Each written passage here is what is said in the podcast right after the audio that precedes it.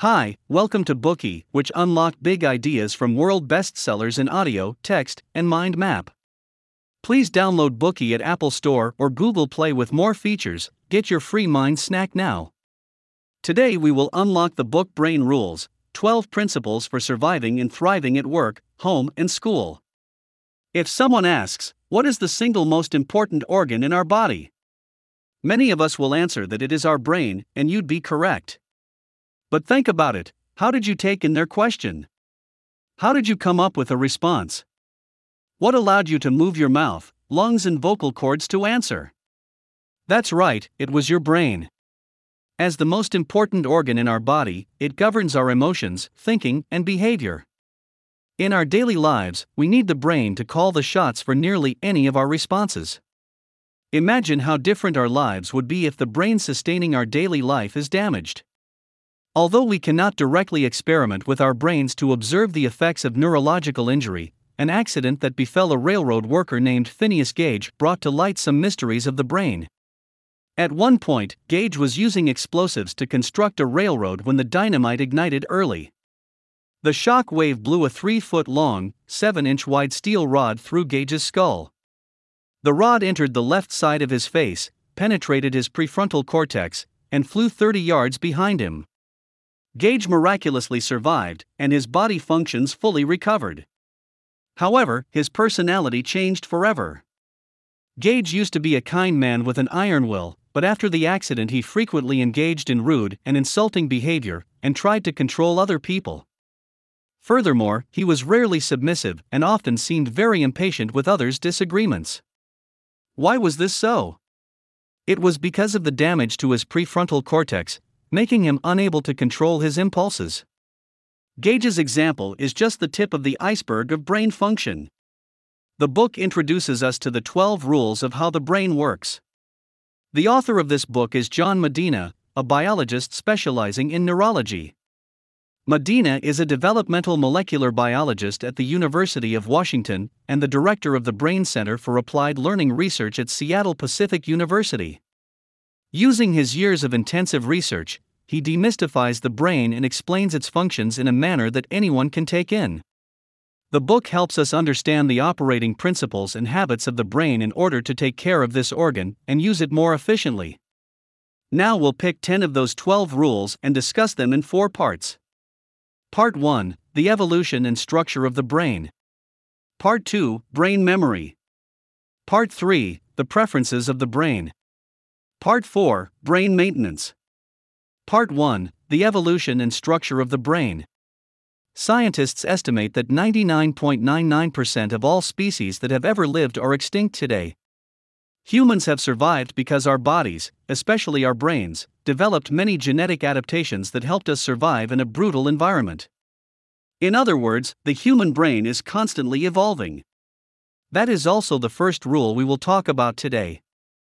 During the long evolutionary process, every harsh natural condition threatens the survival of a species. As a result, many species have adapted to their environment. For example, tigers have evolved sharp teeth and bears have evolved bulky figures. Hearing this, you may wonder how humans, who have neither large teeth as weapons nor enormous body sizes, have reached the top of the food chain. Was it by pure chance? Certainly not. This was because we chose another way to overcome natural selection, to become smarter. For example, when we see a pentagon, we do not just perceive it as a figure. We can easily think of some similarly shaped objects, such as stars in the sky. That is our brain's symbolic reasoning at work. Symbolic reasoning refers to our brain's ability to recognize symbolic objects both for their own meaning and as something else that they can represent. It is on the basis of this ability to use symbolic reasoning that we developed language, writing, math, and artistic skills. Moreover, we have also learned to adapt to changes. In the harsh conditions of our past environments, droughts, ice ages, competition for food with megafauna, humans needed a competitive edge. Our ancestors' brains evolved two powerful features a database for storing large amounts of knowledge, and the ability to use the database instantly. These two features not only allow us to know when we've made mistakes, but also allows us to learn from them. Gradually, we can improvise and learn how to thrive in any environment instead of simply pursuing stability.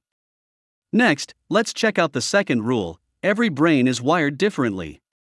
When we were just newborn babies, our brains were not perfect. They carried the label of some assembly required, meaning that some internal neurological constructs are still incomplete. In order to achieve functionality, our brains need additional programming. We do this through learning. Nobel laureate Eric Kandel found that the structure of neurons in brain pathways undergo physical changes when learning occurs.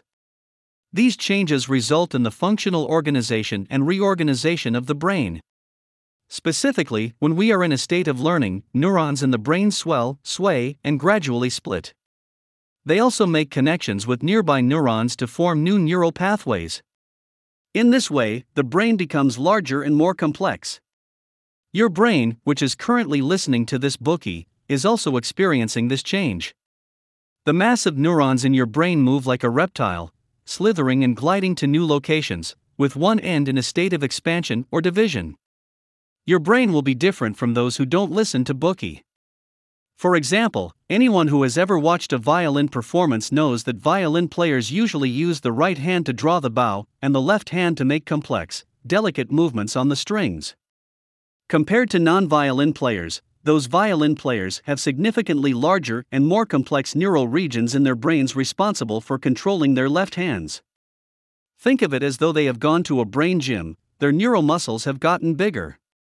When mapping the neural regions controlling their right hands, we see that they are much less complex. Any action influence your brain, but repetition of that action leaves stronger pathways. Beyond practicing the violin or listening to Bookey, everything humans do in life, playing sports, or exploring new fields of research, will physically alter the brain.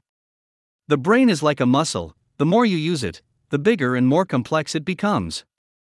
As we all learn and experience different things, the changes that occur in our brains vary accordingly. Now we've come to the third rule about the evolution and structure of the brain male and female brains are different. Perhaps you have learned from elsewhere that there are differences in verbal communication between men and women. In a 30 year study, behavioral psychologist Deborah Tannen and several other scholars have found that women are better at communicating. Although the details of their experiment are still controversial, language and reading disorders are certainly twice as likely to occur in boys as in girls. Women also recover better than men when it comes to speech impairment due to stroke. Neuroanatomical data explain this difference. Women tend to use both hemispheres of the brain when speaking, while men usually use only one. It's as if women have a backup system while men don't. In addition to gender differences in verbal communication, men's and women's brains will differ in their response when dealing with stress. Researcher Larry Cahill observed that when male and female subjects were shown a horror movie, men processed the experience by activating the amygdala in the brain's right hemisphere, while women activated the left amygdala. The right hemisphere tends to remember the gist of an experience, and the left hemisphere tends to remember the details. Therefore, Cahill speculated that men tend to remember broad strokes of the film, while women are more inclined to remember the intricacies. To test this, Cahill had half of the subjects take propranolol, a drug that inhibits the biochemistry that usually would activate the amygdala during emotional experiences, before watching a horror movie. A week later, memory tests indicated that, compared to subjects who didn't take the drug, men could no longer remember the overall plot, while women couldn't remember the details. This research confirmed Cahill's hypothesis and proved that men and women differ in their emotional responses. That concludes the first part of the Bookey today Three Rules of Brain's Evolution and Structure. Rule number one The human brain evolved. 2. In the course of evolution, humans became smarter and thus were better suited to survive in harsh conditions. Rule number two Every brain is wired differently. It is primarily because learning reshapes our brains. Rule number three male and female brains are different. When communicating verbally and dealing with stress, men's and women's brains do not respond in the same way. Today we are just sharing limited content.